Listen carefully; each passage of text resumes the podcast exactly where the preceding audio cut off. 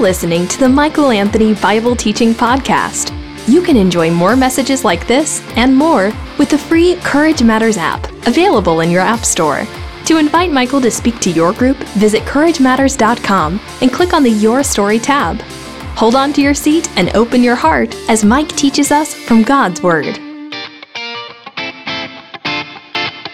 We're in the middle of a series. We're in message number three in our Vision for Life series. This is a series where we're talking about God's vision for your life and for your family and for the church. We're going to talk about the mission for every Christ follower. Every Christ follower has the same mission given to them by God. Every Christ following family, the same mission that God has given. Every church that seeks to exalt the name of Jesus has the same mission.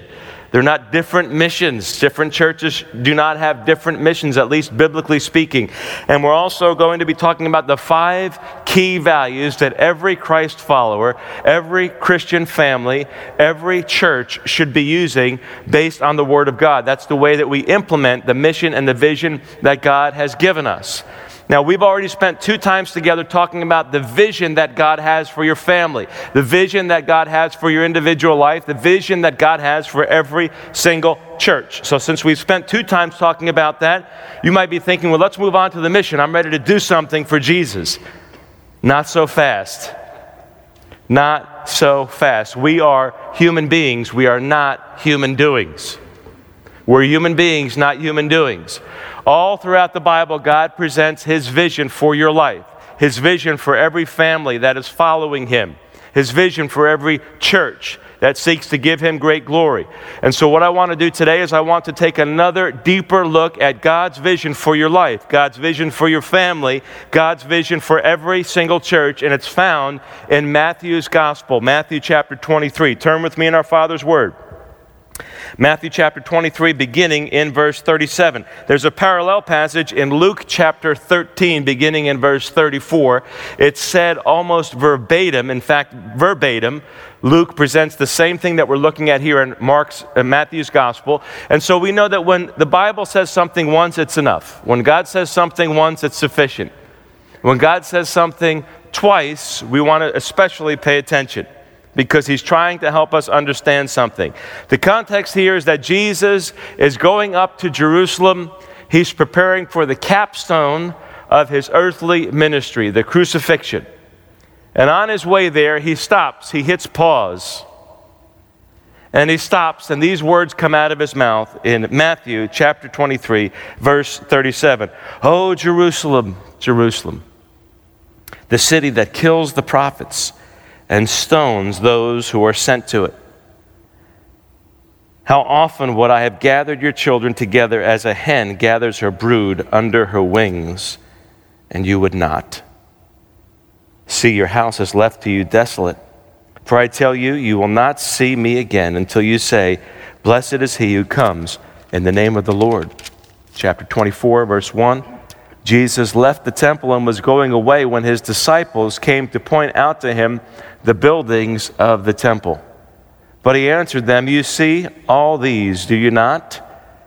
You see all these, do you not? Truly I say to you, there will not be left here one stone upon another that will not be thrown down. And then Jesus gives his famous teaching about end times. Jesus is alluding to the destruction of the temple just a few decades later in 70 AD when not one stone of the temple was left on top of each other. The whole thing was decimated as the judgment of God because the Jewish people, the leaders of the nation of Israel, had rejected Jesus as their Savior, Jesus as their Messiah.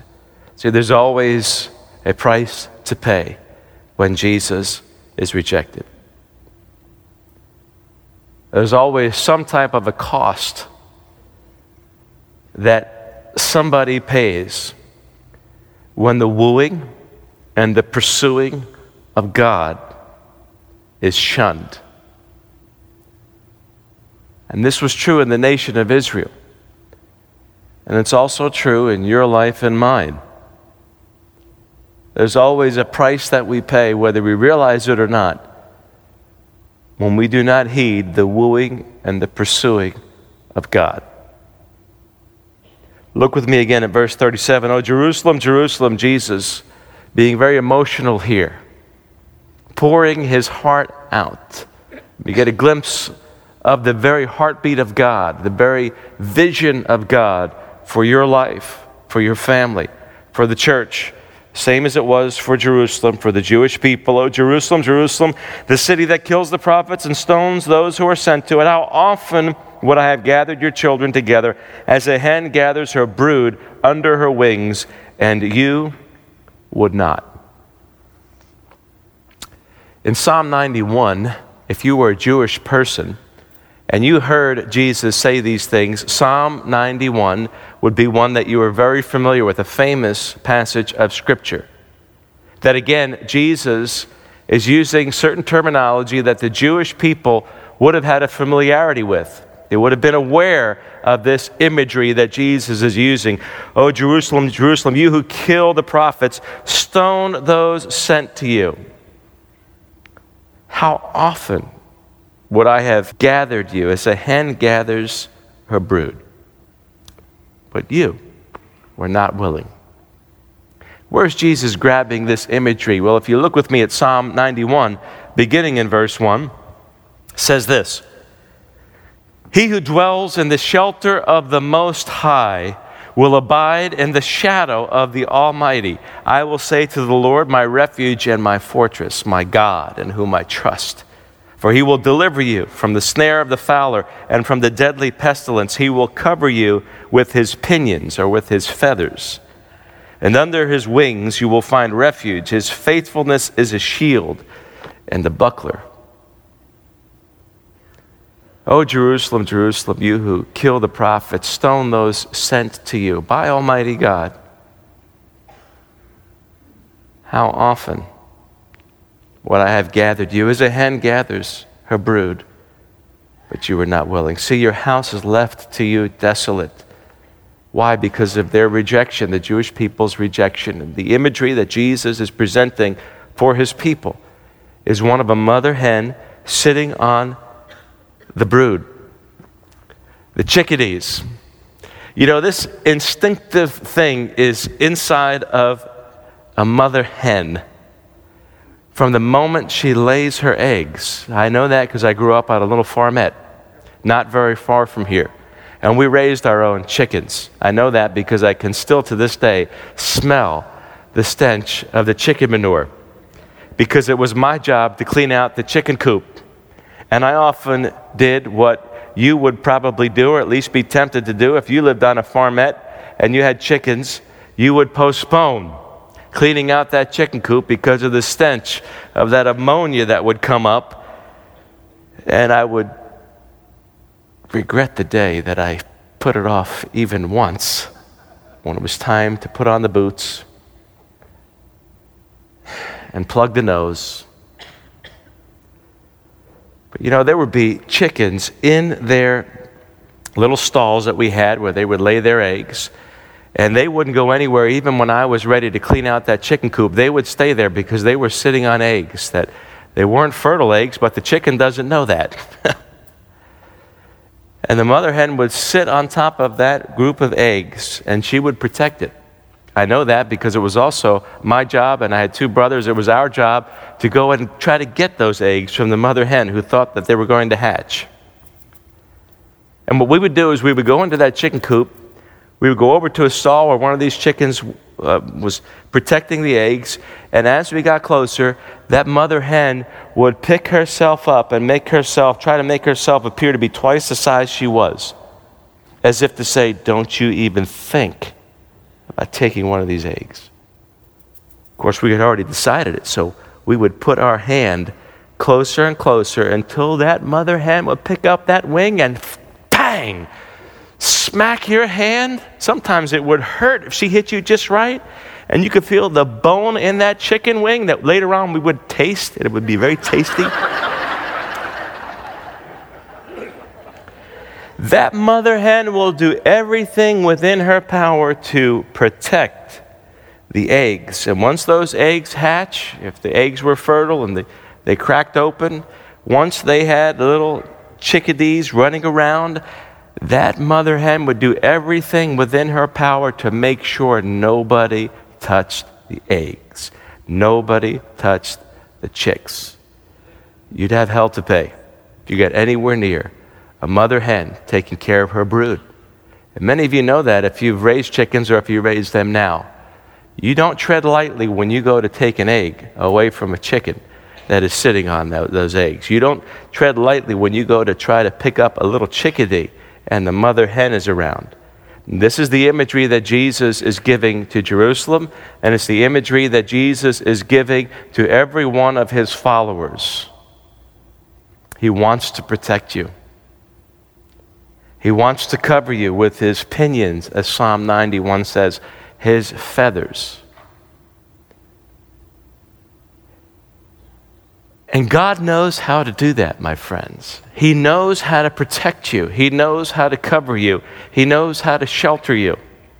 In fact, the imagery in Psalm 91 seems to be failing, humanly speaking, because God is giving to us a variety of words, a variety of word pictures to help us understand the protective hand of God for those who love Him and those whom He loves.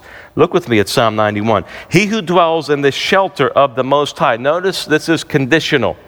Notice that this is conditional. Notice that this is conditional. He who dwells in the shelter of the Most High. The Most High, the phrase used in the Old Testament and even in the New Testament pertaining to God, to not come right out and use his name as a way of honoring him and revering him respectfully. So he who dwells in the shelter of the Most High, King James says, the secret place of the Most High.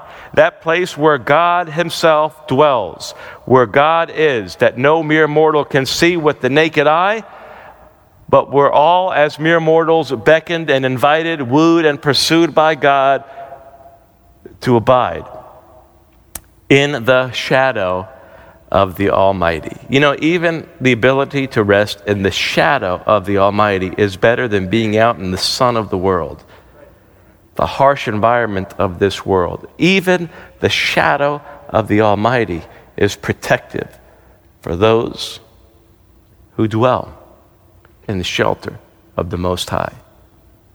You know, that's God's vision for your life. It's God's vision for your family. It's God's vision for every single church that we dwell in the shelter of the Most High, that we abide in the shadow of the Almighty. And some of us are experiencing difficulty in our lives and hardship in our lives because we are not dwelling. We're not intentionally, purposely taking God at His word when He says, Come. Let me cover you as a hen uses her feathers to protect her brood. Many of us have walked out from the shadow of the Almighty, and then we're exposed to all the elements that this world has to offer. But there's a promise here from Almighty God, and it is for you, it's for me, it's for every single individual, it's for every single family, it's for every single church. He who dwells in the shelter of the Most High will abide in the shadow of the Almighty. I will say to the Lord, My refuge and my fortress, my God in whom I trust, my God in whom I trust, for he will deliver you from the snare of the fowler, the trap. From the deadly pestilence, he will cover you with his pinions, and under his wings you will find refuge. His faithfulness is a shield and a buckler. You see what I mean when I say that words don't seem to do justice to the complete protective nature of your God, my God, the God of everyone who makes the secret place of the Most High. He who dwells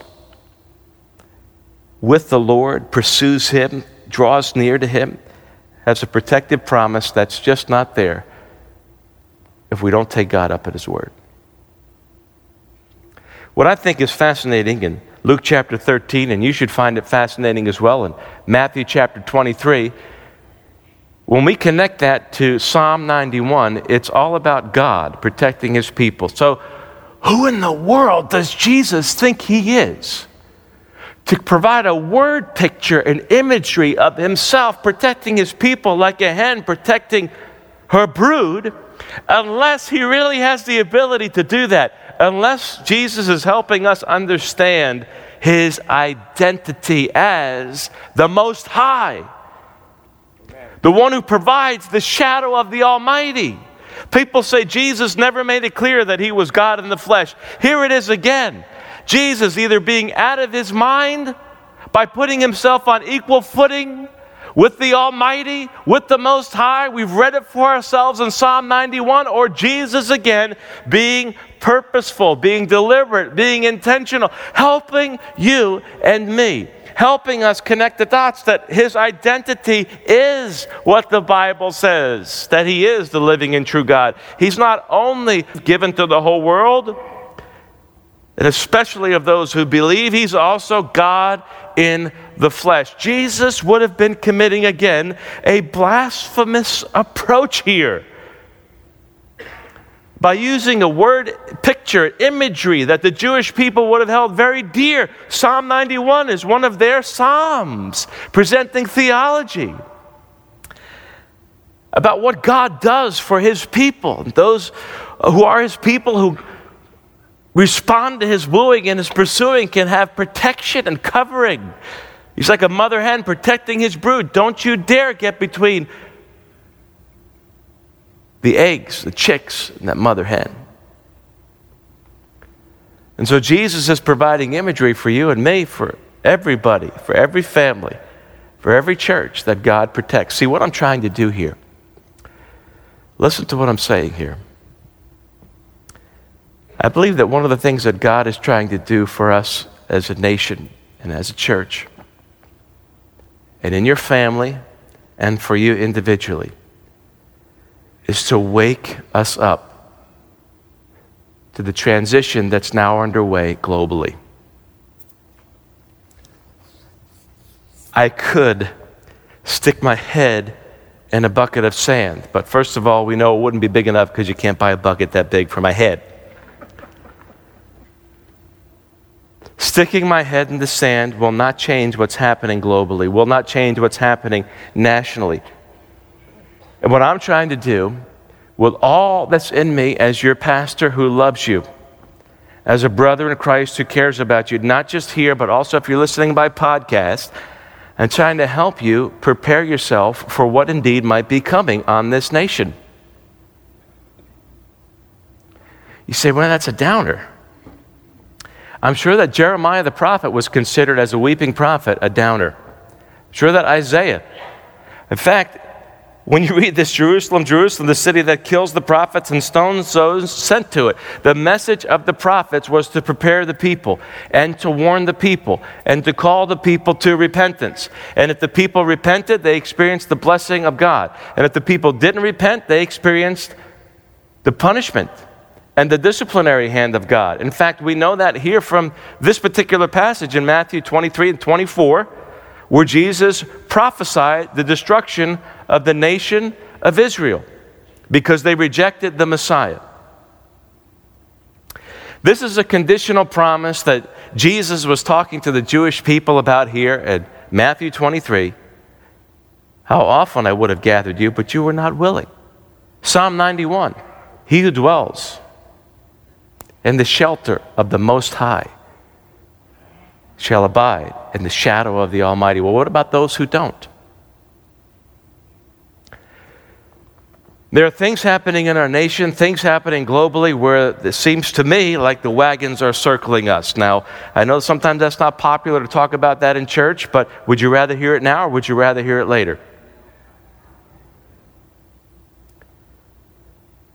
God's vision for his people is that you let him cover you as only He can. God's vision for your life is that you dwell in the shelter of the Most High. The Most High Woo! has invited you, has invited me, has invited your family, has invited this church and every church, every family of Christ followers, every individual. The Most High is reminding us of a promise. He who dwells in the shelter of the Most High will abide in the shadow of the Almighty. What about those who are called by His name who do not want to respond to the wooing and pursuing of God? Can we expect the same type of protection? Can we expect the same type of covering? See, be careful. Be careful that you don't assume that you can do anything you want with your life, anything you want with your family, anything you want with your church, and still be abiding with the Lord. There's a whole lot in the scriptures. Salvation is one and done, it's sealed. Jesus saying, It is finished. He didn't wink after he said that. Salvation is a done deal, a sealed issue. When a person, when a man, woman, boy, or girl gives their life to Jesus Christ, their salvation is finished, sealed. You cannot lose your salvation but the joy of the Lord being your strength. Walking in the protective covering of the Lord, walking in the blessings of God. There are many people who are not walking in the blessing of God they would otherwise have. Many families not experiencing the blessing of God. If you don't believe me, read John chapter 15 about bearing fruit about if a man abides in me, if a man remains in me, he will bear much fruit. What if a person doesn't abide in Jesus? You won't bear much fruit. There are if then statements said to God's people in the Word of God. They are conditional statements. Not everybody is bearing fruit the same way. Go out and talk to followers of Jesus Christ, people who are born again, and you'll meet a whole spectrum of people. Some of them are responding to the wooing and the pursuing of the Holy Spirit. They're making the Most High their shelter. They're abiding in the shadow of the Almighty. They're experiencing the protective hand of God, and there are others who are not, and yet they could. This promise is for every one of God's children individually. This promise is for every family of God, Christian families who are desiring to honor God. It's for your family and it's for every church. I'm trying to help us understand. It is my obligation before Almighty God to prepare God's people for works of service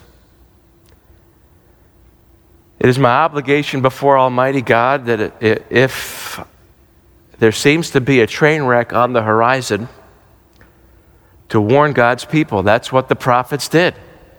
They warned God's people of difficulty and hardship that was coming because God's people were not willing, as Jesus said, how often? Great frequency. I love what the NIV says. How often I have longed great desire. We see the intensity of God, the jealousy, the godly jealousy that He has. With great frequency, you are on His mind. That's God's vision for your life to be close to Him, to abide with Him, to walk with Him, to let Him shelter you, to let Him comfort you, to let Him protect you and your family and the church. It's God's desire, but there are some things that God cannot do for us. The nation of Israel was not willing, and they were judged by God.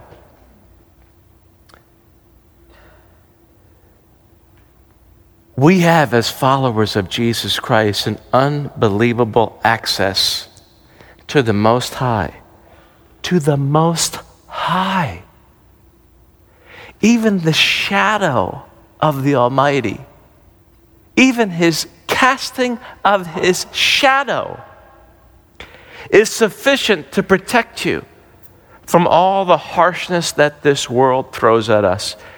God wants you to be sick and tired of walking out beyond his shadow. Walking out and doing it in your own power and your own strength and your own umbrella he wants you to come back. That's right. Get underneath his feathers where there's safety and there's refuge.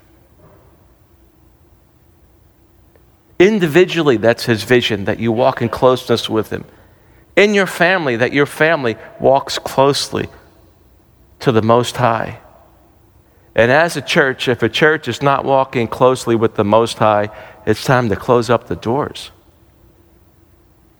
God's vision for your life, God's vision for your family, God's vision for every single church on this planet is that we be people as God's people who let Him do what He does best to protect His people. God's vision for you, for your family, for every single church is that we walk closely with the Lord. We enjoy an intimate, loving, abiding relationship that was made possible through His blood. And oh, how we tend to take that for granted. You have, as a follower of Jesus Christ, unhindered, unlimited access 24 hours a day, seven days a week, 365 days a year, unless there's a leap year, you've even got another one. From the moment you give your life to Jesus Christ, you have unhindered access to the Most High. And God loves you so much. He says, Come. How often I want to gather you. I want to protect you. I want to provide for you. That's what God promises every single believer. That's His vision to provide for you, to protect you, to shelter you, to cover you. But you've got to make the shelter of the Most High that's there your shelter. You don't want to read about God protecting other people only, and He's doing that all around the world. You want to experience the protective, loving hand of God in your life, do you not? Yeah. It's there for the taking. It's God's vision for your life. Look with me at Matthew chapter 27. In Matthew chapter 27, Jesus is on the cross in verse 50. And look what happens here. Jesus cried out again with a loud voice and yielded up his spirit. And behold, the curtain of the temple was torn in two from top to bottom, and the earth shook and the rocks were split. Did you catch that? The curtain of the temple was torn in two. The place that separated the holy place from the most holy place. Torn in two. That place where there was supposed to be a dividing wall where only the high priest could enter into that place. And the statement that's being made here, when that veil actually tore from top to bottom, is that now mere mortals, you and me, people, sin stained as we are, have access to the Most High through the blood of Jesus Christ that we can come to Him and hide under His protective hand and enjoy His protective covering and enjoy sweet fellowship that otherwise, before the death of Jesus Christ, was not possible. See, Psalm 91 is a foreshadowing of that day when it would be completely accomplished, when Jesus would say, It is finished. What? was finished. When Jesus said, It is finished, what was finished? Everything that needed to happen to remove the hostility between God and us. Everything was removed. Amen. When Jesus said, It is finished, that was finished. That's why it's ridiculous for us to think that we can give alms or lead morally upright lives that are going to add to that. When Jesus said, It's finished, it's finished. Who am I? Who are you? Who is anybody in the leader of any church? It, just because we have more of us sitting together and congregating and trying to make decisions doesn't mean that we begin to outnumber God. God.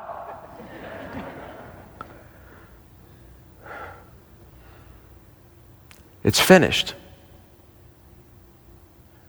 The veil of the temple was torn in two giving every single Christ follower access to the Most High through the blood of Jesus Christ. This is spoken of again and again in Scripture, and it's our hope. It's our heart cry, it's our passion, it's our desire. And oh, how we need to access the Lord through the means that He's provided. Look with me at Ephesians chapter 2. in Ephesians chapter 2 in the Word of God, beginning in verse 14. For he himself is our peace, who has made us both one. Talking about the Jew and the Gentile, the church.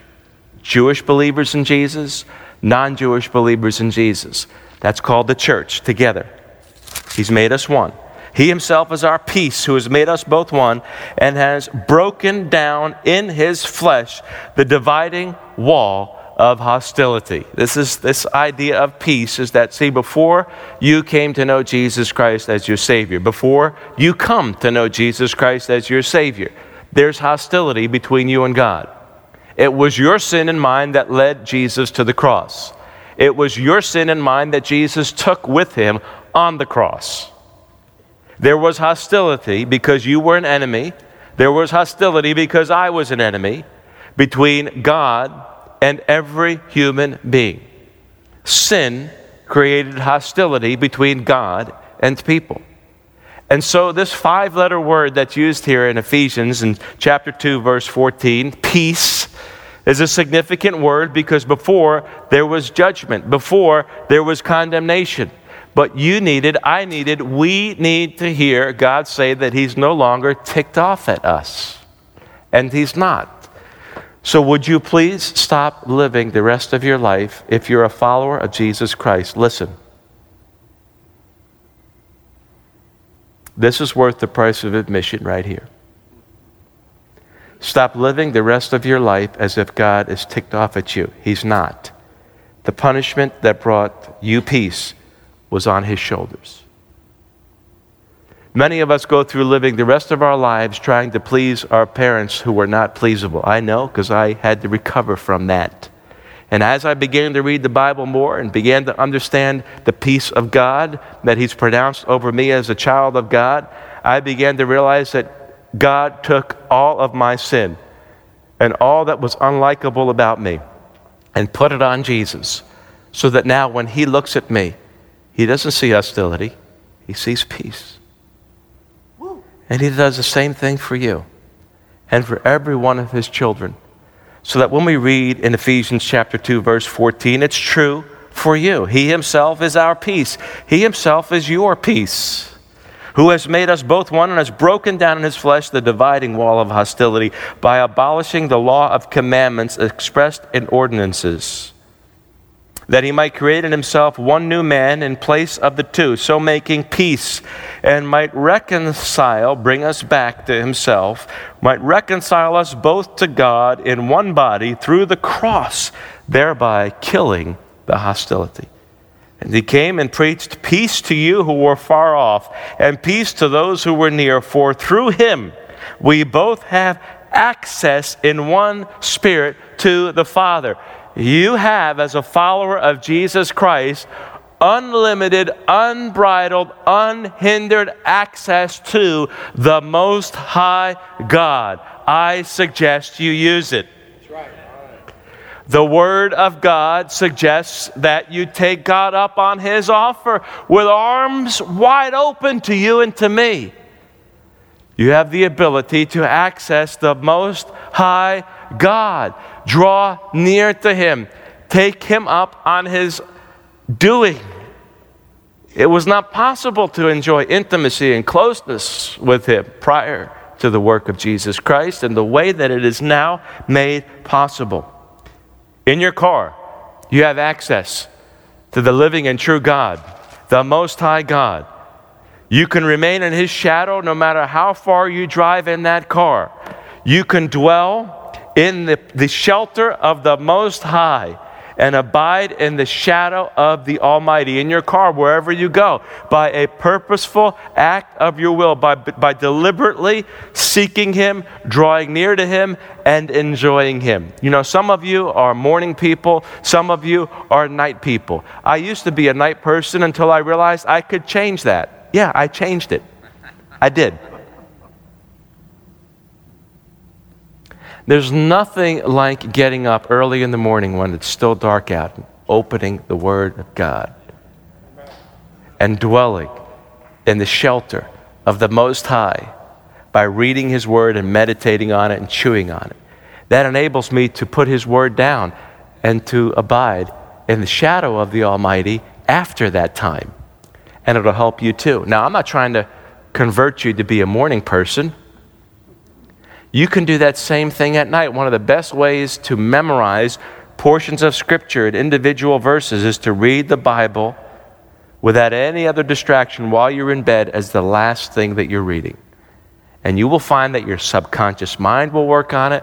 The Holy Spirit will have it marinating on you. Think of yourself as a nice meatball in a crock pot where God's word is marinating on you, in you through you. And you'll get up in the morning and God's word will be there for you. Try it for yourself. Read the word of God, last thing, while you're in bed, and see what happens to you. Read that same passage of scripture. Just chew on it. Don't get all caught up. I got to memorize this. I got to memorize this. You will find that amazingly. And you will come up to me and you will say to me in weeks ahead, you know what? I've been trying that and it works. I'm not lying to you. There's something about spending time in the Word of God, whether it's in the morning, whether it's at night. That's what it means to dwell in the shelter of the Most High, to draw near to Him, to take Him up on His offer that He wants to cover you with His feathers, protect you, be a shield and a buckler, be that protective God that He does so flawlessly for you and for anyone who's His child. And when you do that, you'll be able to abide in the shadow of the Almighty wherever you go, whatever you do. But look with me at the book of Hebrews. You know, we just looked at Ephesians chapter 2, but look with me at the book of Hebrews in chapter 4, beginning in verse 14. Maybe you're not convinced. Since then, we have a great high priest who has passed through the heavens, Jesus, a great high priest Jesus, the Son of God, let us hold fast our confession. For we do not have a high priest who's unable to sympathize with our weaknesses, but one who is in every respect has been tempted as we are, yet without sin. Isn't that comforting to know that in every single way that you've been tempted, Jesus has been tempted, but he didn't give in, give in? You've been tempted financially, you've been tempted with the words that come out of your mouth, you've been tempted with the thoughts that go into your mind. You've been tempted with the things you do with your hands, the places you go with your feet, the way, places that you allow your eyes to go.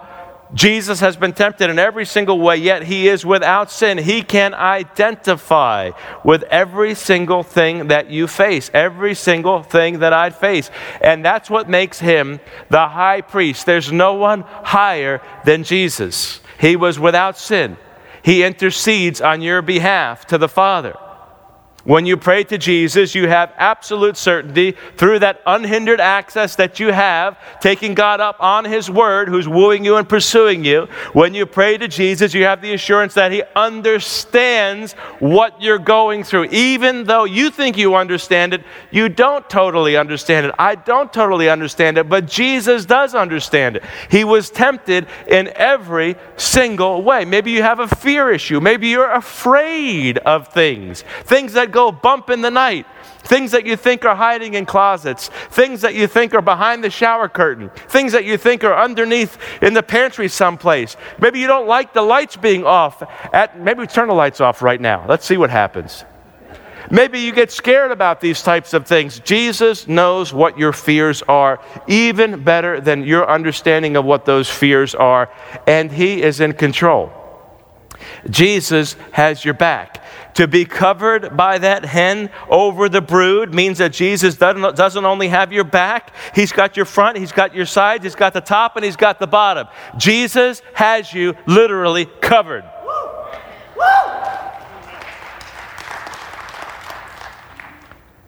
But look at what the writer of Hebrews says in chapter 4, verse 16.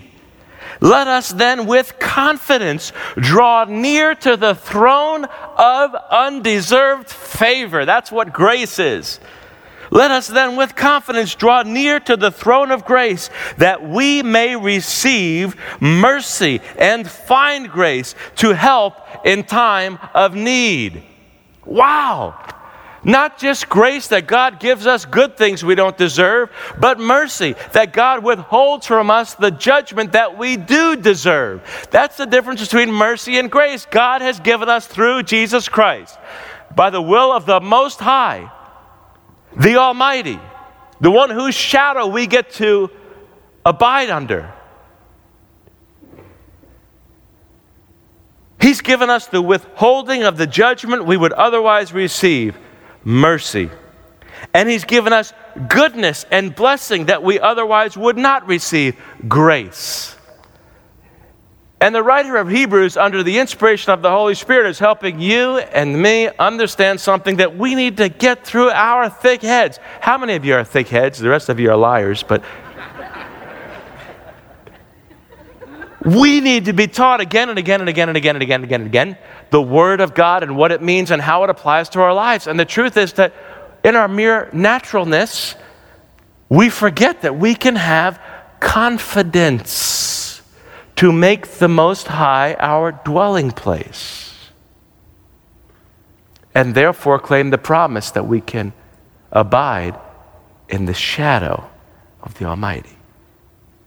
Let me read it again Hebrews chapter 4, verse 16. Let us then with confidence draw near to the throne of grace that we may receive mercy and find grace to help in time of need. Listen, that veil in the temple was torn so that you could have unhindered, unbridled, 24 7, 365 days a year access to the Most High.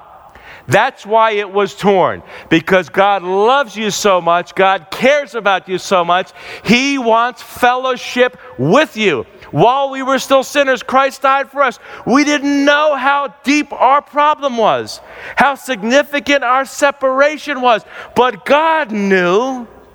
And God took the initiative and God rolled up his sleeves and became flesh and pursued what in our natural thinking we think is unpursuable. Who would die for this? You're worth a great deal to God. Woo! So much so that he would tear the veil of the temple in two so that you could have unhindered access to him, so that you could dwell in the shelter of the Most High God and experience the shadow of the Almighty wherever you go. This is God's vision for your life. It's His vision for your family. It's God's vision for the church. He who dwells in the shelter of the Most High will abide in the shadow of the Almighty. Oh, Jerusalem, Jerusalem, you who kill the prophets, stone those sent to you.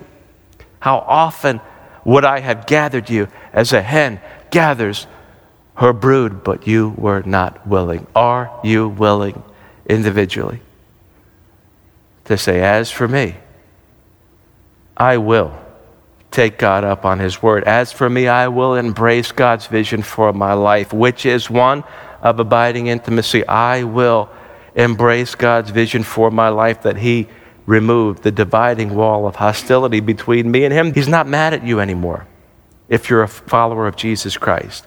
He's pleased with you now. He did everything that He could have possibly done to woo you and pursue you and to renew you. For your family, are you willing to accept, receive God's vision for your family of abiding intimacy with the Most High God? And as a church, we too must embrace, we must face the question head on how badly do we want to take God up at His word? And I'll tell you what, even on our best days when we think we really want God's protective covering and we really think we want God's shelter, we don't fully understand how much more God wants to give us His protective covering and wants to abide with us. You know what God's vision is for your life and for mine? That we walk with Him in unhindered, unbridled, unfiltered closeness. He invites every single one of us to that very same thing, individually and in our families and in the church. You've been listening to the Michael Anthony Bible Teaching Podcast. We'd love to hear how this message impacted you. To share your story, visit CourageMatters.com and click on the Your Story tab. If you enjoyed this message, you'll love Michael Anthony's Courage Matters podcast, where he focuses on leadership, relationships, and world events. To learn more, visit CourageMatters.com. In the meantime, keep looking up. There's no place else worth looking.